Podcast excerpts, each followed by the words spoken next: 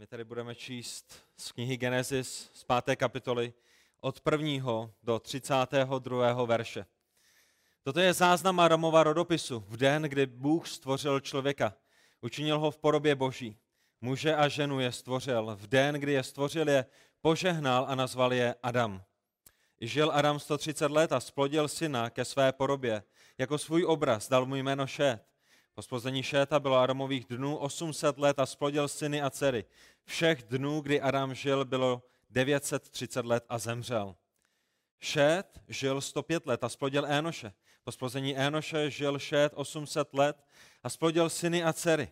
Všech Šétových dnů bylo 912 let a zemřel. Enoš žil 90 let a splodil Kenána. Po splození Kenána žil Enoš 815 let a splodil syny a dcery. Všech Enošových dnů bylo 905 let a zemřel. Kenán žil 70 let a splodil Mahalalela. Po splození Mahalalela žil Kenán 830 let a splodil syny a dcery. Všech Kenánových dnů bylo 910 let a zemřel. Mahalalel žil 65 let a splodil Jereda. Po splození Jereda žil Mahalalel 830 let a splodil syny a dcery. Všech Mahalalelových dnů bylo 895 let a zemřel. Jered žil 162 let a splodil Henocha. Po splození Henocha žil Jered 800 let a splodil syny a dcery. Všech Jeredových dnů bylo 962 let a zemřel. Henoch žil 65 let a splodil Metušalecha. Po splození Metušalecha chodil Henoch s Bohem 300 let a splodil syny a dcery. Všech Henochových dnů bylo 365 let. Henoch chodil s Bohem a už nebyl, protože ho Bůh vzal. Metušalech žil 187 let a splodil Lámecha. Po splození Lámecha žil Metušalech 782 let a splodil syny a dcery. Všech Metušalechových dnů bylo 969 let a zemřel. Lámech žil 182 let a splodil syna a dal mu jméno Noé. Se slovy, ten nám dá odpočinutí od našeho díla a od námahy našich rukou, od země, kterou Hospodin proklel. Po splození Noého žil Lámech 595 let a splodil syny a dcery. Všech Lámechových dnů bylo 777 let a zemřel. Když bylo Noému 500 let, splodil Noé Šéma, Cháma a Jafeta.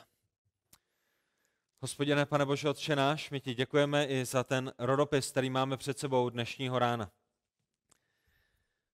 Děkujeme za to, že jsi ho dal do svého slova a prosíme tě o to, aby jsi nám dal otevřené uši, pozornou mysl, otevřené srdce k vnímání tvého slova, aby naše mysl byla proměněná tvojí pravdou. Za to tě prosím ve jménu Pána Ježíše Krista. Amen. Můžete se posadit. My toho dnešního rána jsme tady v knize Genesis v 5. kapitole a já si nejsem úplně jistý, kdo z vás kdy slyšel kázání na Genesis 5. kapitolu. Já chodím do sboru, do společenství Božího lidu od svého narození, to znamená nějakých 36 let, víceméně dvakrát, třikrát týdně, to neříkám ke své chloubě, ale jenom jako fakt. A v životě jsem neslyšel, kdybyste spočítala všechny ta kázání, která jsem ve svém životě slyšel, v životě jsem neslyšel žádné kázání na rodopis, případně na Genesis 5. kapitolu. To znamená, Genesis 5. kapitola je dnes poprvé pro mě a pravděpodobně naprosto poprvé pro každého jednoho z vás. A to, co v té kapitole máme, tak jak pokračujeme knihou Genesis, tak jak si uvědomujeme, že v písmu nám Bůh dává nejrůznější kapitoly a nejrůznější témata, mluví o lásce, mluví o spasení, mluví o vykoupení, mluví o tom, jak máme žít. Jako křesťané máme knihy, které mluví o tom, až se Pán Ježíš Kristus vrátí, tak v knize Genesis máme historický záznam toho, co se stalo, toho, co bylo na počátku, toho, jakým způsobem byl svět stvořen a zde tady máme Adamův rodopis. Nevím, kdo z vás se vyžíváte a máte radost v tom, když čtete rodopisy, Bible je jich plná, ale rodopisy jsou velice důležité. Na toho dnešního rána, kdyby bylo na mě, aby jsem si sám ze své vlastní vůle nevybral, abychom kázali skrze rodopis, protože zajisté jsou v Bibli záživnější texty, ze kterých by bylo dobré kázat, ale my zde nejsme řízení kazatelem a tím, co by kazatel chtěl kázat, my jsme řízení Božím slovem a v Božím slově máme 5. kapitolu a Bůh měl svůj záměr, proč nám 5. kapitolu a Adamův rodopis dává. Rodopisy jsou velice důležité. Máme je na začátku písma ve Starém zákoně, máme je na začátku písma, když přijde na Nový zákon, a ukazují nám na linii Mesiáše, ukazují nám na historii vykoupení, na vykupitele, který přijde a který bude mít historický kontext, který vzejde jako to zaslíbené símě, které bylo zaslíbené Adamovi a Evě. A je to také skutečnost toho, že Ježíš je věčný Boží syn, který se stal člověkem, Bůh, který ke svému božství přidal lidství. A tak my vidíme v rodokmenech mimo jiné i to, že Pán Ježíš je potomkem Adama, že přichází skrze tu linii, která byla zaslíbena. A tenhle ten rodokmen je tedy záznamem té požehnané linie. Vy víte, že ve 4. kapitole jsme studovali o Kainovi. Kain je v té linii, která je prokletá, která je světská, o tom jsme mluvili minule. A nyní v 5. kapitole vidíme linii Šet a vidíme tu požehnanou, posvěcenou linii, z které přijde Mesiáš. A tenhle ten rodopis nám ukazuje spoustu velice zajímavých faktů. A vy toho dnešního rána budete potřebovat mít otevřené Bible, budete potřebovat dávat dobrý pozor a my nebudeme nutně procházet verš po verši, nebudeme se zaměřovat na každého toho člověka, ale já bych vám chtěl ukázat některá fakta, některé skutečnosti, některé pravdy, některé věci, které věřím, vás povzbudí a doplní tu mozaiku ohledně stvoření, doplní tu mozaiku ohledně stáří vesmíru a doplní tu mozaiku v mnoha různých směrech. Tak vy budete potřebovat dávat pozor, budete potřebovat sledovat spolu se mnou v písmu, abyste ty věci viděli na vlastní oči. Tenhle ten rodopis nám tedy ukazuje spoustu velice zajímavých faktů, které nikde jinde se nedozvíte, o kterých nikde jinde nebudete číst, které jsou dány právě v té 4. a 5. kapitole knihy Genesis. Ten první z nich je například, že od stvoření Adama po celosvětovou potopu uplynulo 1665 let. To je první zajímavý fakt, který se pravděpodobně nikde jinde nedozvíte. To je, abychom měli představu o to, jaká část dějin uběhla od té doby, co byl stvořen Adam, až po tu dobu, kdy Bůh trestal svět celosvětovou potopou.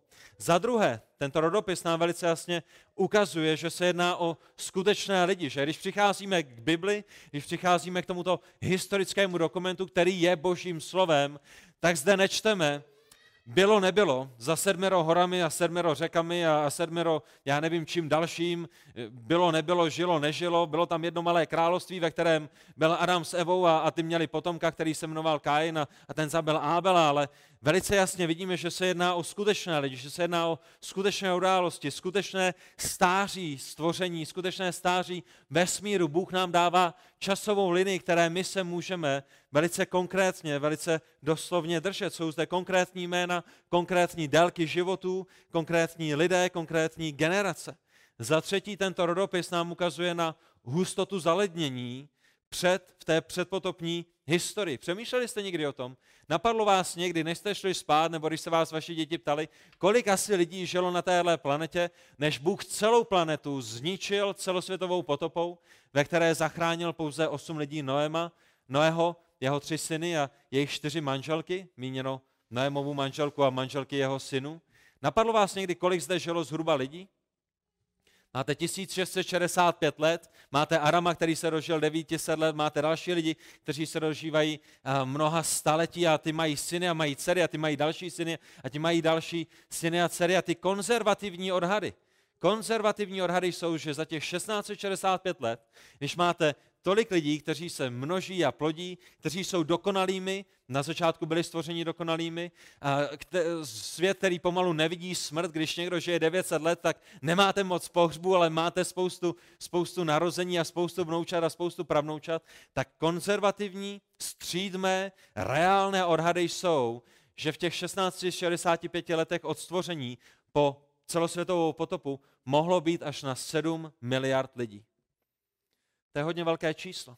To je velice zajímavá skutečnost. To nám dává trošičku jiný koncept toho, jak jsme se zde vzali, co všechno se odehrávalo a proměňuje to naši mysl, tato jedinečná pravda v tom, když slyšíme ze světa o neandertálcích a o tom, jak to bylo a kde to bylo a všechny tyhle ty věci, to jsou důležité věci, které jsou zde pro nás zaznamenány. Ty střídmé odhady jsou tak, jak jsem je zmínil. A pokud se v prvních 16 letech dožívali 900 let, tak to je, jak to je. A to, co je zajímavé si uvědomit je, že my, jak přijdeme do 6. kapitoly, tak uvidíme, že pokud bylo 7 miliard lidí, I kdyby bylo 7 milionů lidí, tak je to velké číslo, je to skoro celá Česká republika, ale 7 miliard lidí. A v té 6. kapitole uvidíme, že ti jediní spravedliví, ti jediní, kteří chodí s Bohem, ti jediní, kteří milují Pána Boha, ti jediní, kteří jsou poslušní, z těchto miliard lidí, které jsou na celé planetě, bylo zachráněno pouze 8. Všichni ostatní si šli svým vlastním směrem a pouze 8 lidí našlo milost Boží. Bůh je zachránil, Bůh je vykoupil, Bůh je proměnil a Bůh zachoval skrze 8 lidí ten svůj slib. Není to zajímavé? Nedává vám to trošičku koncept o tom, jak strašně ohromná je lidská zkaženost? Lidi mnohokrát řeknou, děti Timotej a Jakub a další děti, které se zde narodí a malý Jeník a malá Eliška a malá Františka, já nevím, kdo další, ti jsou tak roztomilí a když se s nimi hůhňáte v porodnici, tak si říkáte, jak jedinečné, jak nádherné, nepopsaný list z papíru a je to ta kultura, která je ovlivní, ale Boží slovo nám říká, že člověk se rodí v hříchu, že člověk se rodí hříšně a že ten důvod, proč každý jeden z nás hřešíme je, protože jsme se narodili jako hříšníci. My se nestáváme hříšníky skrze naše hříchy, ale hřešíme, protože jsme se narodili jako hříšníci. A v 6. kapitole uvidíme, že 7 miliard lidí jde svým vlastním směrem, svou vlastní cestou, opovrhují Bohem a je zde pouze 8, kteří našli milost v očích Hospodina. Ta 4. věc, kterou nám tento rodokmen ukazuje, která je velice zajímavá, je, i když se lidé dožívali závratně dlouhého života, tak stejně je tento rodopis rodopisem smrti. Všimli jste si toho? Když čtete ten rodopis, tak jste konfrontováni s tím, že je to rodopis smrti. 8krát v něm čteme o smrti. Verš 5, Adam žil 935 let a zemřel. Verš 8, Šetových dnů bylo 912 a zemřel. Verš 11, Enošových dnů bylo 905 a zemřel. Verš 14, Kenánových dnů bylo 910 a zemřel. Verš 17, Mahalelových dnů bylo 895 a zemřel. Verš 20, Jaredových dnů bylo 962 a zemřel. Verš 27, Metušalechových dnů bylo 969 a zemřel. A ve verši 31, Lámechových dnů bylo 777 a zemřel. Je to linie smrti. A ten důvod, proč je to linie smrti, ten důvod, proč vidíme i v tomhletom ohromném rozptylu 900 let, kdy lidé žijou dlouhou dobu smrt za smrtí, je právě proto, že smrt je důsledkem hříchu. Bůh řekl ve svém slově, duše, která zhřeší, zemře. A to je důvod, proč všichni kolem nás zmírají. Ať už se narodili v jakékoliv rodině, ať už se narodili v jakékoliv kultuře, ať už se narodili do dobré rodiny v uvozovkách nebo do špatné rodiny v uvozovkách, ať už se narodili těm nejlepším lidem na světě nebo těm nejhorším lidem na světě, každý zemře, protože každý se narodil jako hříšník. Ale to, co je zajímavé, je, že i uprostřed téhleté linie smrti zde máme záblesk naděje. Uprostřed tohoto rodopisu smrti je záblesk naděje ve 24. verši, kde vidíme Henocha, který nezemřel, ale vidíme Henocha, který chodil s Bohem a my čteme, že už nebyl, protože ho Bůh vzal, nezemřel, byl vzat, byl vytržen, neokusil smrti. O jakou naději nám to dává, když vidíme smrt za smrtí i uprostřed tohoto jedinečného rodokmenu a najednou vidíme Boží věrnost v tom, že zachovává Henocha, že ho převádí, že ho nenechá zakusit smrt. Za 5. způsob, kterým je 5. kapitola napsaná, nedává sám o sobě jediný důvod ho nebrat doslovně. Když přijdete k 5. kapitole knihy Genesis, a to je to, co se vám snažím připomenout od 1. kapitoly, my nemáme v Božím slovu jeden jediný důvod nebrat knihu Genesis od 1. verše 1. kapitoly doslovně, tak jak leží a běží. Je to Boží historický záznam, Bůh je jediný, kdo tam byl, Bůh ví, jak se věci odehrály, Bůh je ten, který je stvořil a Bůh nám vydal velice jasné svědectví. Já jsem řekl mnohokrát, Bůh nekoktá, Bůh nemá vadu řeči, Bůh není nějakým omezencem, který neví, jak se vyjádřit a Bůh, když zaznamenává věci, tak je zaznamenává tak, jak se staly. A zde v 5. kapitole je to naprosto stejné. A vy nemáte důvod, když byste vzali knihu Genesis, kdybyste ji nechali přečíst Miriam a Jakuba a Adama a Nelu a jakékoliv jiné dítě nebo teenagera, mladého člověka, který zde je, a zeptali se jich, co to znamená, tak by vám každý řekl velice jasně, co to znamená. A to, co to znamená, je, že mezi těmi generacemi nemáte desítky dalších generací, nemáte tam stovky a tisíce dalších generací, ale tenhle ten člověk měl tohoto syna, jeho syn měl tohoto syna, jeho syn měl tohoto syna a nikde, ani v tom nejbláznivějším snu, tam nenacpěte tisíce a miliony a miliardy let, protože je to historický záznam historických lidí, rodokmen, rodopis Adamův. A tohle to jsou ty potomci, které on měl. Jedna generace navazuje na další. A znova je to úžasné povzbuzení v tom, že můžeme věřit písmu i v tomhletom bodě. Opět, když přijdete do Genesis a budete se snažit pořešit tenhleten problém nějak filozoficky, nějak chytrácky, nějakým způsobem, abyste nebyli zahlupáky, že věříte, že od stvoření Adama, už budete zahlupáky, když budete věřit ve stvoření Adama, že od stvoření Adama až po Noého a tam budete znova hlupáky, protože nikdo dneska nevěří v celosvětovou potopu, i když pořád zhruba 70% země je 70% pokrytou vodou, tak budete zahlupáky u Adama, budete zahlupáky u Noého, zajisté budete zahlupáky už 16-65 let mezi nimi.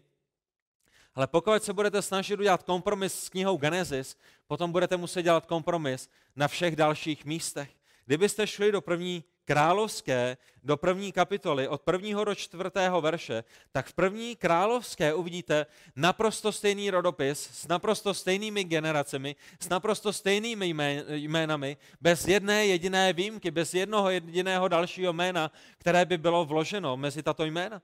Kdybyste šli do Lukáše na začátek Nového zákona, do 3. kapitoly, do 38. verše, nebo kdybyste zašli ve 36. verši až do 38., tak byste viděli rodopis Ježíše Krista. To, co je na tom rodopisu rodokmenu zajímavé, je, že jde zpětně a vrací se od Ježíše zpětně až k Adamovi, protože Lukáš nám chce ukázat, že Ježíš je synem člověka, je potomkem Adama, že není pouze věčně existujícím Bohem, ale je Bohem, který ke svému božství přidal lidství. Tak ve 38. verši budete vidět v tom rodokmenu, který je zde napsán zpětně, že těch posledních 7 generací, které tam jsou naprosto totožné s knihou Genesis. Skutečně se jedná o historický záznam, skutečně se jedná o záznam vesmíru, o záznam stvoření, o to, jakým způsobem jsme se zde vzali. Kdybyste šli ještě do Judy, do 14. verše, Juda má pouze 1 kapitolu, tak u Judy neříkáme, v které kapitole jsme, ale do 14. verše, tak byste četli, o nich také prorokoval Henoch, který je Henochem právě z té 5. kapitoly knihy Genesis, 7. od Adama. A tak máte v písmu minimálně 3 další místa, která ukazují, že tento rodokmen, tento rodopis je doslovný, je přesný, je historický a jedna linie, jedna generace navazuje na druhou. Žádné mezery, žádné generace navíc, žádná změna, věrný, konzistentní záznam historie. A tak přátelé, Boží slovo samo o sobě nikde nedává prostor pro miliony a miliardy let. To je to, co vidíte od 1. verše 1. kapitoly knihy Genesis. Pokud chcete spojit písmo s miliardami let, tak potřebujete jít na liberální školu. Pokud budete číst samotné písmo, pokud budete brát písmo jako bernou minci, pokud budete skutečně věřit, že Bůh řekl a Bůh zapsal a Bůh vydechl a Bůh věděl, co řekl, a budete brát písmo jako vaši nejvyšší autoritu, které se všechno ostatní podřizuje, včetně věcí, které kolem vás vidíte, potom nikdy nedojdete k závěru milionů a miliard let a evoluci a čemukoliv dalšímu. K tomu, abyste vměstnali miliardy let do písma, k tomu, abyste vměstnali evoluci do písma, budete muset jít mimo písmo, budete muset jít do světské filozofie, do světské moudrosti, do světského pokřiveného chápání vědy a jejich kompromisů a vnést tyto věci do písma, případně na nějakou dobrou liberální křesťanskou školu, která vám na konci dne řekne, že Boží slovo není ani Božím slovem a že si z něj akorát musíte vybrat ty věci, které Božím slovem jsou. Za 6. to, co nám tento rodokmen dává, je správná perspektiva. To, co je velice zajímavé, tak jak přemýšlíme nad tímto rodokmenem, tak jak přemýšlíme nad pravdou, kterou nám tento rodokmen dává, kterou Bůh zaznamenal, tak jak necháváme Boží slovo, aby proměňovalo naši mysl, v otázkách původu člověka, v otázkách stáří země, v otázkách stáří vesmíru, v otázce historie lidstva, tak jenom něco velice zajímavého. Abychom měli správnou perspektivu, jak se zhruba věci měly. A já doufám, že vám to bude ohromným povzbuzením. 2 věci. Za prvé, věděli jste, že Adam byl naživu až do Metušalechových 200 let? Až po dobu toho, co Metušalechovi, který je na konci toho rodokmenu, bylo 200 let, Adam byl celou tu dobu naživu. Jinými slovy, když čtete o Adamovi a jeho synovi a jeho vnukovi a o vnuku jeho vnuka, tak Adam je stále naživu, protože Adam žil 900 let. A kdybyste si doma, vy co máte rádi matematiku, Adam má rád matematiku, možná někteří další máte rádi matematiku, vemte si kalkulačku doma, udělejte si časovou osnovu a udělejte si diagram a podívejte se na to, jak se nejrůznější ty osoby v tomhletom rodokmenu překrývají. Je to dech beroucí. Já vám za malou chvíli řeknu, proč. Metušalech byl otcem Noého. Že? Když se podíváte do písma, vidíte, Metušalech splodil Noého. A my čteme, že Adam, když spočítáme ty roky, byl stále naživu až do 200. roku života Metušalecha. Pokud jsem matematiku udělal správně, vy mě můžete doma překontrolovat a příští týden raději mi říct, možná se měsíc neuvidíme po dnešním kázání, ale příští týden, když se vrátíte na 6. kapitolu, tak mě opravit. A Metušalech se tedy mohl setkat s Adamem na jedné straně a na druhé straně se Metušalech velice jasně mohl setkat s Noem, protože ten Metušalechův život také zasahuje 600 let do života Noého. A tak mezi Adamem na začátku až po Noého máte pouze jeden, pokud bychom použili chybějící článek, který napojuje Adama na Noého. Proč je to důležité? Proč je to důležité? Proč to kazatel v neděli ráno bude dělat velkou věc? Jednoduše proto, protože když půjdete do světa, když půjdete na sekulární univerzity, tak lidé častokrát přijdou s útokem, ty nemůžeš věřit Božímu slovu. Nemůžeš věřit Božímu slovu, jednak nevíš, kde se vzalo, jednak nevíš, kdo ho zapsal a jednak na začátku se předávaly pouze ústní tradice, někdo někde u ohně, uprostřed pustiny vyprávěl svému synovi a ten syn vyprávěl svému synovi a ten syn vyprávěl svému synovi a ten syn vyprávěl svému synovi a po tisících generacích si někdo konečně sedl a ty věci napsal a nikdo z vás, křesťanů, nemůže vědět, že to, co je tam napsáno, je to, co tam bylo na začátku. Protože všichni víme, když jedeme někam kempovat a sedneme si u táboráku, takže to, co se tam večer řekne, je úplně něco jiného, než co si ráno zopakujeme, natož to, co předáme potom po 150 generacích někomu dalšímu. Není to tak? Ale Boží slovo vám říká, že to, co Adam prožil, to, co Adam zažil, mohl pouze skrze jednoho člověka předat Noému. A Noé ten záznam mohl vzít na archu a mohl ten záznam dál pokračovat. Rozumíte tomu? Rozumíte tomu, jak strašná lež se na vás valí z celého světa, který se snaží znehodnotit písmo a důvěryhodnost písma? A zde na stránkách písma máte jasné svědectví o tom, že stačil pouze jeden člověk, který mluvil s Adamem, který přebral ty informace od Adama. Adam tam byl a Adam se mohl ujistit o tom, že Metušalech to pochopil správně a správně to zapsal a Adam mohl opravit každý ten záznam a každou tu povídku, která se šířila kolem. A Metušalech samozřejmě veden Bohem, chráněn Bohem, unášen Bohem, mohl předat ty informace Noému, který je zapsal. Opět Noé si nebral na archu pouze nějaké vědomosti a neříkal si, snad si to všechno zapamatuju, ty všechny poznatky, které celá ta civilizace měla za těch 1665, ale tohleto jsou lidé, kteří skládají básně, tohleto jsou lidé, kteří zapisují věci a my to za malou chvíli uvidíme. My v tom našem textu čteme, toto je záznam Adamova rodopisu. My zde nečteme, toto je povídka Adamova rodopisu, toto je ústní tradice Adamova rodopisu, my zde čteme, toto je záznam Adamova rodopisu. Proč je to důležité? Protože svět vám řekne, že lidé neuměli psát, že lidé sotva uměli mluvit, ale Boží slovo vám říká, že od začátku psali, od začátku měli jazyk, od začátku skládali básně, od začátku už jsou tam tyto psané dokumenty. A pravděpodobně, my to v písmu nemáme zapsané, ale pravděpodobně Noé vzal tyto záznamy, tyto rodopisy, tyto toledoty sebou na archu, stejně tak, jako vzal záznamy o tom, jak se staví tady to a jak se staví támhleto, proto, aby potom se svou rodinou se jednoduše mohli vrátit do nejrůznějších příruček a do nejrůznějších věcí a mohli pokračovat v těch věcech, která ta civilizace před potopou začala, objevila, zjistila. A tím pádem ta civilizace mohla pokračovat dál skrze novou rodinu. Rozumíte tomu? Rozumíte tomu diametrálnímu rozdílu mezi tím, co nám říká svět a tomu, co nám říká Boží slovo? A tak jak můžeme vědět mimo jiné, že Boží slovo je pravdivé, je to jeden z dalších důkazů, další jeden z pilířů, které tyto věci podporují. Za druhé, druhá věc, která je s tím spojená, když se díváme na tu správnou perspektivu, ten 6. postřeh, který se týká tohoto rodopisu.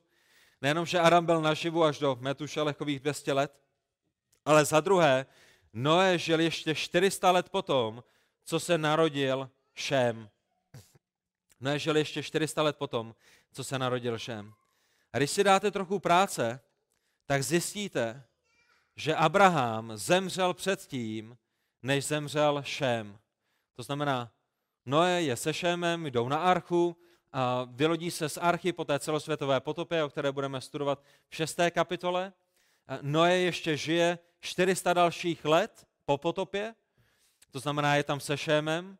A to, co je zajímavé, je, že Šém byl naživu ještě za doby Abrahama. To je jenom, abychom měli trošičku nějakou časovou linii, abychom si nemysleli, že mezi Adamem a Noem jsou tisíce generací, které si něco předávají a pak od Noého a přes Šéma další tisíce nějakých generací, než vůbec přijde na Abraháma. Ale máte člověka, který zažil celosvětovou potopu. Máte člověka, který se účastnil stavby archy. Máte člověka, který může, možná, pravděpodobně svědčit Abrahamovi, mluvit s Abrahamem o božím soudu, o boží milosti, o boží záchraně, o božím trestu a předat všechny tyhle ty věci. A tak jsou to jedinečné věci, které jsou zde zapsány. A Šém mohl říci Abrahamovi o všech těchto věcech. O stvoření od Adama k Abrahamovi máme tedy článek, který by se dal složit pouze ze 4 lidí, když o tom přemýšlíme. Když domýšlíme celý ten rodopis, tak by nám stačil Adam, stačil by nám Metušalech, Šém, který byl synem Noého, a až Abraham. 4 lidi. V takovém ohromném časovém úseku. Proč? Protože Bůh jim dovoloval, aby žili na 900 let, což je v pořádku, což byl boží záměr. Já už jsem se ptal tu otázku, proč je to důležité. Minimálně je to důležité proto, abyste věděli a viděli, jak se Bůh postaral o předání těch informací, které zde máme zapsány, abyste měli neotřesitelnou jistotu toho, jakým způsobem, jedinečným způsobem Bůh uchovával své slovo i v té starozákonní době. Aby vás první skeptik nerozhodil, když přijdete někam na univerzitu, když přijdete do práce a začnete jim svědčit o Pánu Ježíši Kristu a oni na vás vybalí skutečnost toho, že ani nevíte, kdy Bible byla napsaná a kde se co ztratilo, tak abyste věděli, jaké je vlastní svědectví písma, že ho můžete brát doslovně, nejenom v otázce historie, ale také a hlavně a zásadně v otázce spasení, že tam, kde Bůh byl pravdivý v záznamu historie, tam zajisté je Bůh pravdivý v tom daleko důležitějším, a to je záznam spasení. Tak máme před sebou jedinečný záznam historie. Bůh nám ukazuje, skrze jakou linii naplní svůj slib, který dal Adamovi a Evě, a vy si na to pamatujete. Narodil se jim Kain, narodil se jim Abel. Zajisté ta linie zachránce nebude pokračovat skrze Kaina, protože je bratrovrahem, je prvním vrahem, je člověkem, který zavraždil svého bratra. Skrze něj nic nebude dál pokračovat. Je to vzbouřenec, vyhnanec a vrah. Adam sebou měli naději, že možná símě bude v Ábelovi, že vykupitel přijde skrze Ábela, ale Ábel je nyní mrtev. A potom se jim narodil Šét. A u Šéta je opět ta naděje, že on bude tou linií, skrze kterou přijde spasitel. A v 5. kapitole a potom na těch dalších místech v První Královské a v Lukášovi vidíme, že je to skutečně skrze Šéta, je to skrze Noéma a je to potom skrze jeho Noémova syna, kdy přichází zachránce. A tak přemýšlejte o tom. Přemýšlejte o těchto věcech, když přijde na něco tak nudného, jako je rodokmen. A přemýšlejte o jedné další věci. Litujete svých hříchů? Já doufám a věřím, že pokud jste znovu zrozenými, že litujete svých hříchů. Odpouští vám Bůh vaše hříchy? Na to můžete vzít jed. Pán Bůh nám odpouští naše hříchy. Jaká jedinečná milost. Tam, kde jsme byli, to, co jsme prožili, to, co jsme udělali, tak ohromným způsobem, kde jsme proti němu hřešili, on je věrný a odpouští nám naše hříchy. Chvála Pánu Bohu za to. Znamená to, když vám Pán Bůh odpouští vaše hříchy, že se vytratí z vašeho života důsledky vašich hříchů? Zajisté ne. Pokud jste někoho zabili a soud vám vyměřil 15 let a vy po 3 letech ve vězení uvěříte v Pána Ježíše Krista a Bůh vás znovu zrodí, tak hádejte co? Soudce nepřijde a neřekne, to je krásný, Bůh ti odpustil, ty jsi znovu zrozený, my ti odpouštíme 12 dalších let, už nemusíš být ve vězení. Pravděpodobně se to nestane. Budete znovuzrození, budete mít odpuštěné hříchy, ale budete dalších 12 let vidět důsledek svého hříchu. Budete dalších 12 let ve vězení. Vidíte ve svém životě důsledky svého hříchu? I když jsou vám vaše hříchy odpuštěny? Já ano. Naříkám nad nimi. Některé důsledky svých hříchů vidím každý den.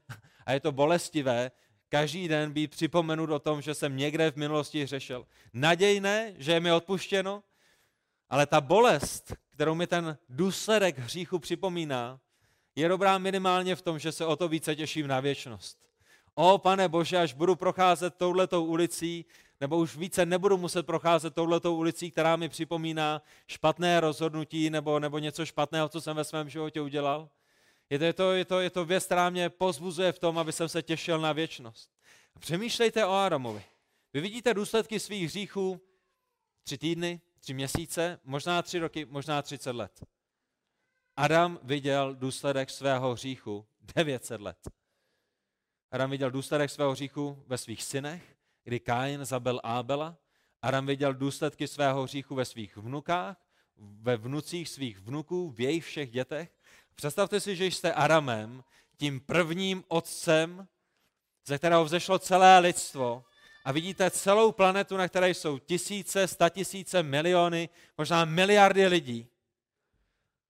A zemřete generaci před potopou. A to je jediné, čeho je celý svět plný díky vašemu hříchu. A jako důsledek vašeho hříchu jako Adama je, že každý jeden z vašich potomků jde svojí vlastní cestou. Jak bolestivé, jak urputné, jak zarážející, jak hořké to muselo být. 900 let vidět důsledky svého hříchu. Přátelé, bratři, proč to zdůrazňuji? Proč je to důležité? Protože někteří z vás uděláte dobře, když budete činit pokání a skoncujete s vaším hříchem dnešního dne. A já vím, že ze své vlastní síly nemůžete skoncovat se svým hříchem.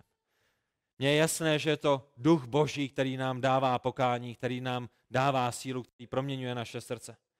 Ale na druhé straně Boží slovo říká, čiňte pokání, odvraňte se od svého hříchu. Pán Ježíš říká, svádí-li tě tvé pravé oko, vyjmi jej a zahoď jej, svádí-li tě tvá pravá ruka, utni ji a zahoď ji od sebe, protože je lepší pro tebe, aby si vešel do království nebes bez jednoho oka nebo bez jedné ruky. A vešel tam zmrzačený, než aby si s celým kompletním tělem nezmrzačený skončil v pekle. Hřích je velice, velice, velice, velice závažný. A je nám odpuštěno, a jsme oděni do bílého roucha, a jsme čistí jako čerstvě padlý sníh a Ježíš nás zahaluje a překrývá a obléká do jeho spravedlnosti, ale to neznamená, že důsledky vašich hříchů nebudou před vaším zrakem po zbytek vašich dnů na tomhle světě. A čím dřív skončíte se svým hříchem, tím dřív budete přinášet slávu Božímu jménu a slávu Hospodinu, který je v nebesích. Tím lépe to bude pro vás, tím lépe to bude pro vaše ženy, tím lépe to bude pro vaše děti. A snad z Boží milosti uvidíte méně důsledků vašich hříchů. Bůh je věrný, Bůh odpouští. Ale důsledky některých hříchů před sebou vidíme po zbytek našich životů. Buďte moudrými, následujte Boha i v tomhletom směru. Jak nedozírné důsledky měl Adamův hřích. Jak hořký byl jeho život, když viděl jeho důsledky, i když mu bylo odpuštěno. I když se těšil na to, až přijde zachránce, který ho vykoupí z jeho hříchu. To další, co je zajímavé na tomto rodopisu, je výjimka, kterou vidíme v 21. verši. My jsme viděli linii smrti, žil, měl děti, po narození svých dětí ještě žil tolik a tolik let a potom zemřel. A v 21. verši přichází ten záblesk světla. Jestli jste někdy byli v temném tunelu a šli jste a neviděli jste konec a potom jste najednou viděli ten záblesk světla na konci tunelu, o jaká naděje. Už jsme skoro u konce, je tam konec, nebude to pouze jenom temné, nebude to pouze jenom černé. A v 21. verši máme Henocha, který je mimochodem jiným Henochem než ve 4. kapitole a Lámech, který je v 5. kapitole, je jiným Lámechem než Lámech ve 4. kapitole. My zde máme dneska ne, ale je zde bratr Honza, který má syna Honzu. Pravděpodobně u vás v rodině se možná váš otec jmenuje stejně, jakož se jmenujete vy. Naši sousedi mají syna a dceru, syn se jmenuje po otcovi, dcera se jmenuje po mamince. Můj kamarád, který je z Pardubic, to stejné. Jméno po otcovi, jeho sestra jméno po mamince, je to jedinečné, když jdete na poštu a máte vyzvednout nějaký doporučený balík, nemusí tam spěchat táta, můžete tam přijít vy a můžete to podepsat, protože nikdo neví, který Petr Kotas nebo která osoba. Takže v tom je to výhodné, to je minimálně jedna výhoda, kdybyste zvažovali, jak pojmenovat své dítě, vyplatí se vám to na poště, možná se vám to vyplatí i v bance, nevím, ale ten Henoch a Lámech, kterého zde máme, je někdo jiný. Možná nebyli velice kreativní s tím, jaká jména vybrat, jaká jména vymyslet, použili už něco, ale jsou to jiní lidé, různá jména, stejná jména, ale různí lidé. A v celém tomhletom rodopisu vidíme tu linii smrti. A když přijde do toho 21. verše, tak vidíme tu radostnou výjimku. A ta radostná výjimka je ve dvou směrech. Ten první je, že zde máme člověka, který chodí s Bohem a je nám to zmíněno dvakrát. V tom jeho krátkém popisu života je nám dvakrát zdůrazněno, že chodil s Bohem. Ve 22. verši po splození Metušalacha chodil Henoch s Bohem 300 let a splodil syny a dcery. A potom ještě ve 24. verši čteme Henoch chodil s Bohem a už nebyl, protože ho Bůh vzal. Není to jedinečné. Není to jedinečné uprostřed té černé historie, uprostřed toho, kdy jeden člověk za druhým hřeší, kdy jeden člověk za druhým zmírá, kdy najednou kolem sebe máte možná 7 miliard lidí, tak najednou je zde člověk, který chodí s Bohem. Dokážete si to představit? Jak dlouho chodíte s Bohem? Někdo rok, možná někdo měsíc, někdo možná 15 let. Někteří z nás na konci našich životů snad z boží milosti budou moci říct 70 let jsem chodil s Bohem. A zde máte Henocha, který 300 let chodí s Bohem. Dokážete si představit jeho duchovní život? Pokud se modlíte 15 let, Henoch se modlil 300 let. Jaké musely být jeho modlitby? Pokud jste chodili s Bohem 15 let a milujete po 15 letech Boha více a více, jak moc Henoch musel milovat Boha. Jak jedinečný zážitek, jak jedinečná zkušenost. Jak to muselo vypadat v jeho životě. V bezbožné kultuře je zde Henoch, který chodí s Bohem. Uprostřed zvrácené civilizace je zde Henoch, který chodí s Bohem.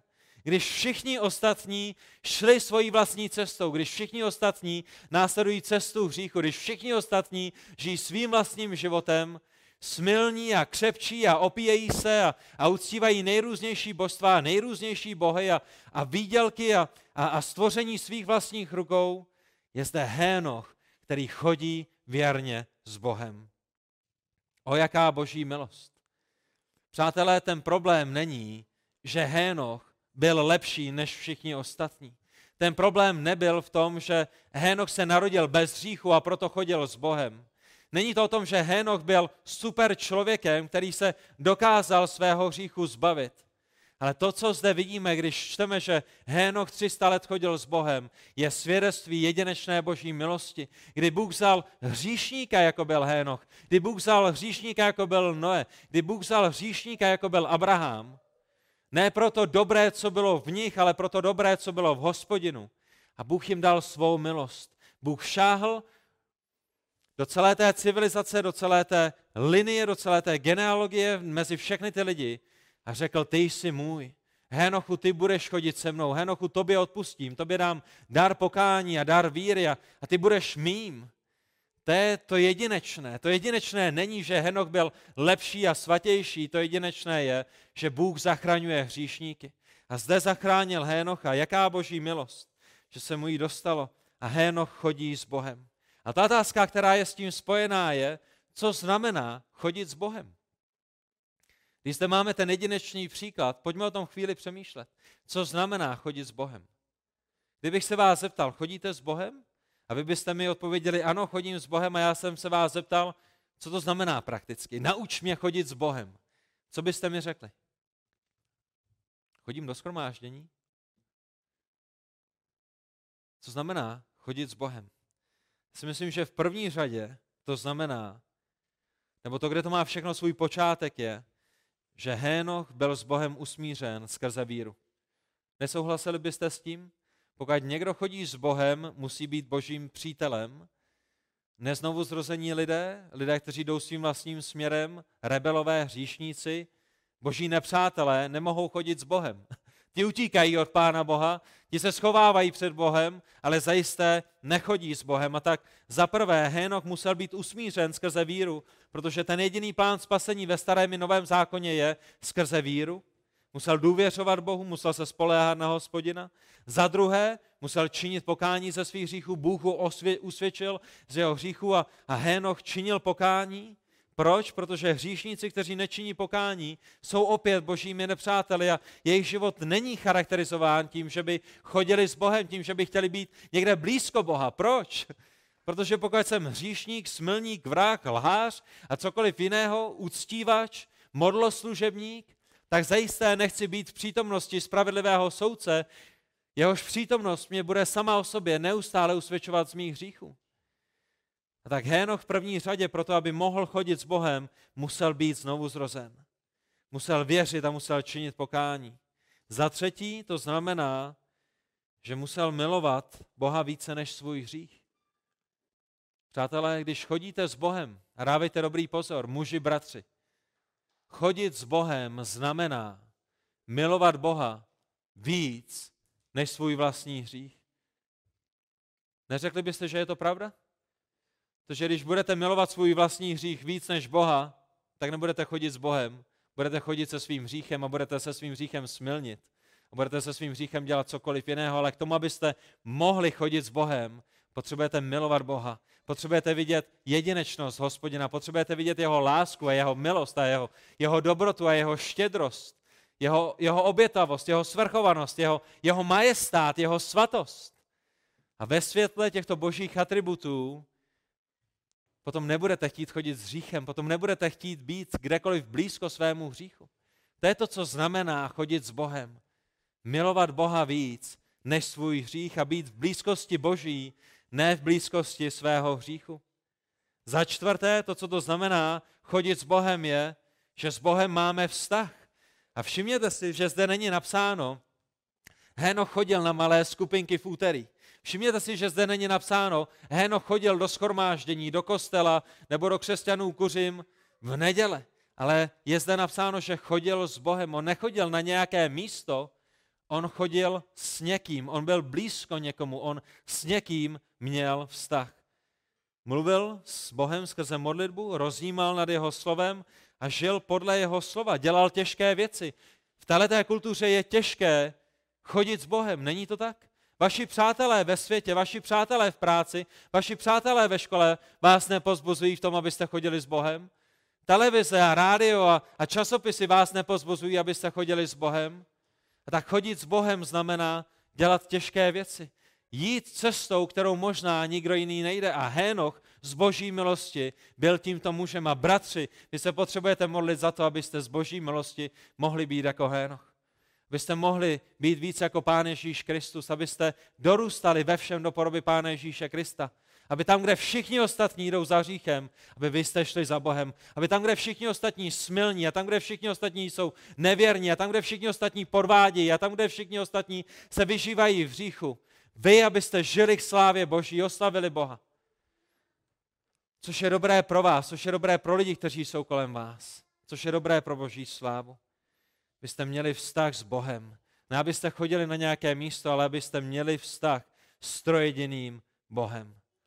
Přátelé, to, co to znamená, je, že Henoch nežil na základě toho, co cítil. Henoch nežil na základě toho, co lidé říkali, že je dobré. Protože kdyby Henoch žil na základě toho, co cítil, tak já vám garantuji, že by nechodil s Bohem. Protože naše hříšné tělo, ve kterém stále jsme, a hříšný svět, který je kolem nás, a Satan, který nám nalhává nejrůznější lži, nás nikdy nepozbuzují v tom, aby jsme chodili s Bohem. A tak Henoch žil na základě toho, co věděl, že je pravda. A v našich životech my nežijeme na základě pocitů, my nežijeme na základě toho, co říká svět. V našem životě my se ptáme, co je pravda Božího slova. Co Bůh říká o tomhle problému, co Bůh říká o tomhle hříchu, co Bůh říká o téhle situaci, co Bůh říká o tom, jak mám žít své manželství, co Bůh říká o tom, jak mám vychovávat své děti, co Bůh říká o tom, jak mám žít v církvi, co Bůh říká o tom, jak mám žít posvěcený život.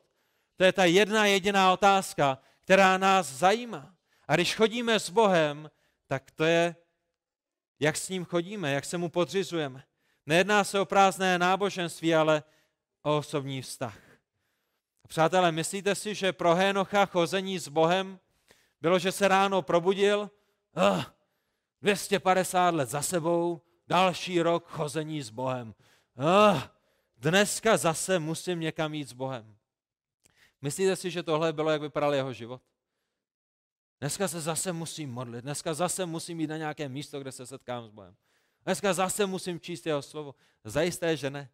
Člověk, který je znovuzrozen, člověk, který má změněné srdce, člověk, který okusil lásku a dobrotu a odpuštění Boží, se raduje z toho, že mu Bůh přidal další den na téhle zemi, kde on může chodit s ním, kde on s ním může být, kde on ho může poznávat a těší se na ten den, kdy bude převeden z tohoto světa na věčnost, kdy už neuvidí jako v zrcadle, ale uvidí tváří v tvář. A ty věci, které jsou mu nyní zahaleny, ty věci, které nyní vidí jako stín, které nyní vidí jako obrys, tak jednoho dne na věčnosti uvidí plně a pochopí plně a uvidí plnost Božího zjevení a uvidí plnou nádheru Boha.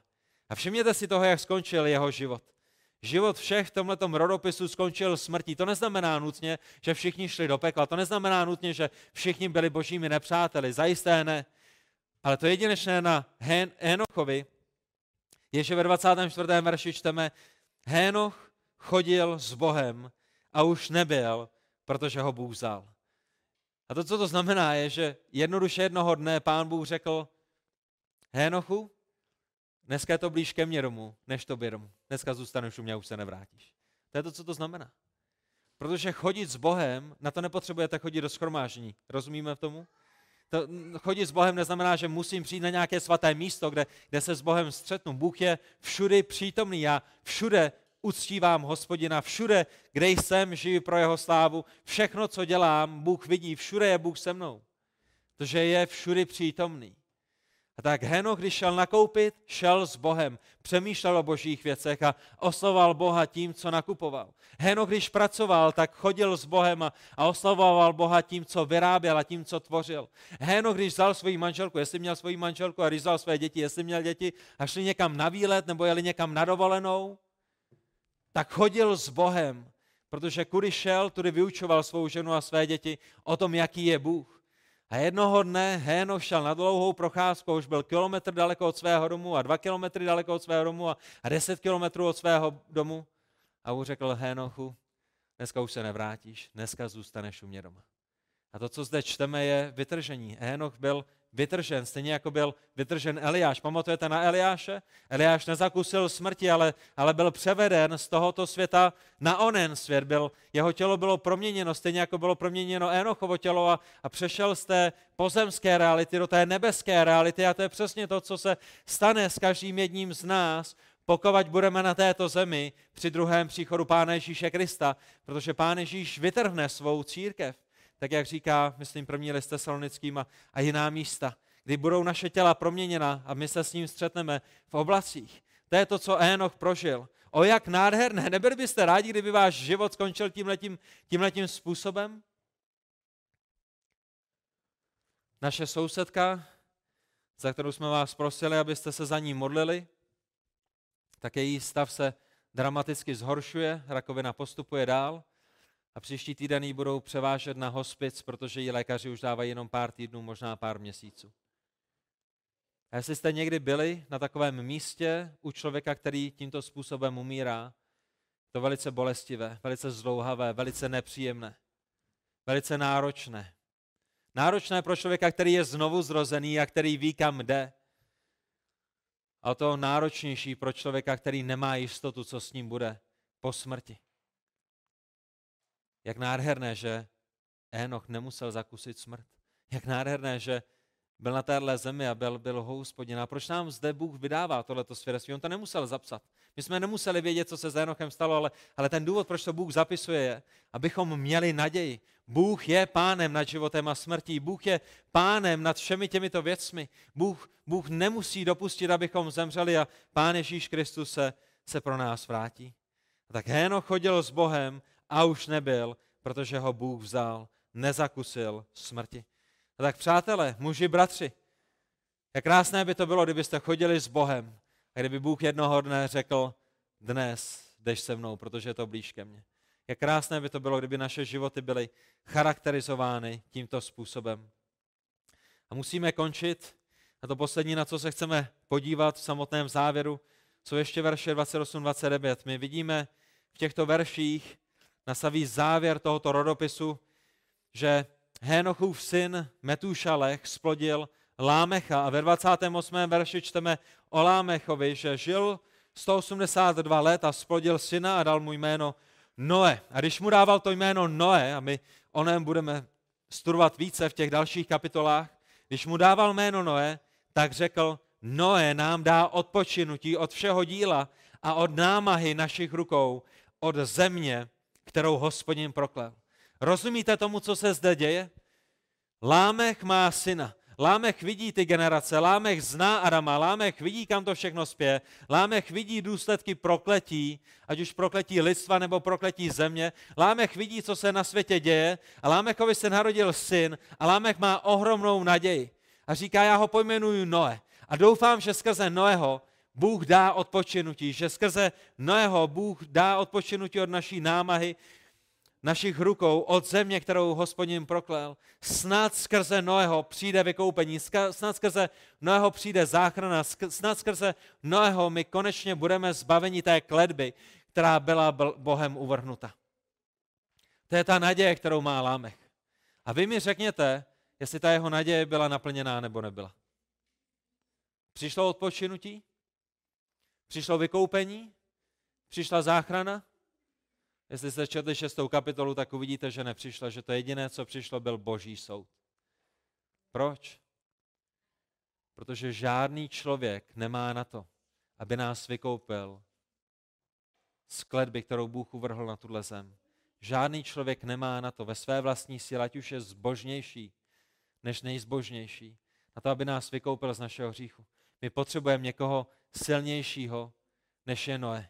My potřebujeme někoho schopnějšího než Noé, který postavil ohromnou archu a trvalo mu to možná 100 let se svojí rodinou a s lidmi, které pravděpodobně na tu práci najal. My potřebujeme někoho schopnějšího než nejlepšího konstruktéra, nejlepších lodí na tomhle světě. My potřebujeme Božího syna, který přijde a který nás vykoupí. A tak v určitém smyslu skrze v Noém přijde vysvobození a skrze Noého přijde záchrana, ale není to v něm. Ta Lámechova touha bude naplněna potomkovi Noého, kterým bude Pán Ježíš Kristus, plně Bůh a plně syn člověka, lidský syn, ale ne v samotném Noém.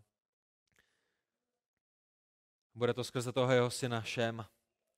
A ten jediný, přátelé, ten jediný, kdo má moc vykoupit, ten jediný, kdo má moc nám dát odpočinek, ten jediný, u koho nalezneme odpočinutí, nejenom fyzické odpočinutí, že jsme dodělali nějakou práci v kanceláři, že jsme dodělali nějakou práci na zahradě, ale především odpočinutí našich duší je Pán Ježíš Kristus.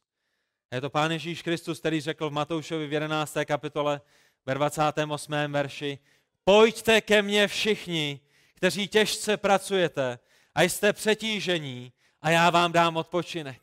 A přátelé, když Pán Ježíš říká, pojďte ke mně všichni, kteří těžce pracujete a jste přetíženi a já vám dám odpočinek, tak já bych si dovolil tipnout, že Pán Ježíš Kristus v první řadě neříká, radíme ty, který kopeš kanalizaci, pojď ke mně.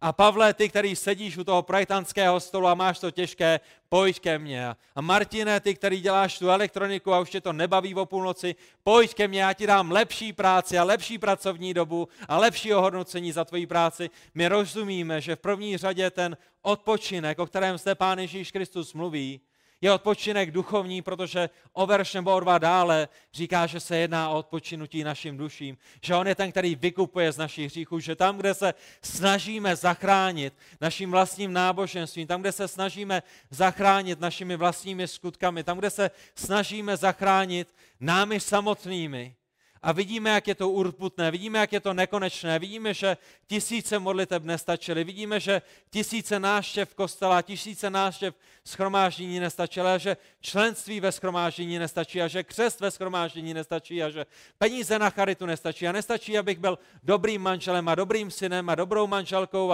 a dobrým zaměstnancem, Že tam, kde se lidé snaží zachránit svým vlastním způsobem a svou vlastní cestou a jsou vyšťavení a jsou otrávení a vidí, že to nemá konce, protože hříšník nemůže zachránit hříšníka, tam Pán Ježíš říká, pojďte ke mně všichni, kteří těžce pracujete a jste přetížení. A já vám dám odpočinek, vezměte na sebe mého a učte se ode mne, neboť jsem tichý a pokorný v srdci. A naleznete odpočinutí svým duším, vždyť mého je příjemné a mé břemeno je lehké. A všimněte si, že Pán Ježíš říká, že on je pokorný v srdci. A že my se máme od něj učit, jak být pokornými. Proč? Protože jsou to pokorní, kteří nalézají Boží milost. Pokorní nalézají Boží milost, zatímco Bůh opovrhuje pyšnými. Je to pouze pokorný člověk, který skloní své koleno, který se pokoří před Bohem, který přizná a vyzná své hříchy. A vyzná Bohu, že je nehoden, že je neschopen, že je pouze hříšníkem, který nalezá odpočinutí své duše. Protože Bůh dává milost pouze pokorným. A tak, bratři, tam, kde svět nenašel odpočinutí skrze Noého, nebo v Noém, nebo v době Noého, tam svět nalézá odpočinutí svým duším v Pánu Ježíši Kristu. A on je tím jediným spasitelem, tím jediným zachráncem, tím jediným, kdo přináší skutečné odpočinutí, ne na věčnosti, nejenom na věčnosti, nejenom našemu tělu, ale tady a teď naší duši, tak jak nás tady a teď zachraňuje, vykupuje, očišťuje od našich hříchů. A tak, Pane Bože, Otče náš, my ti děkujeme i za ten rodokmen, který jsme mohli studovat dnešního rána. Děkujeme za odpočinutí našim duším, které máme v Pánu Ježíši Kristu. Prosíme tě za ty, kteří jsou neznovu zrození mezi námi, za to, aby si jim ukázal, jak jedinečným zachráncem jsi, za to, aby si ukázal na jejich hříchy, za to, aby si je usvědčoval z jejich hříchů a ukázal jim na jejich ohromnou potřebu, kterou mají v Pánu Ježíši Kristu. Bože, děkujeme za to, že nám odpouštíš naše hříchy, děkujeme za to, že jsi věrný tam, kde my jsme byli nevěrní, a děkujeme, Bože, za milost, kterou si tak hojně rozlil do našich životů. Amen.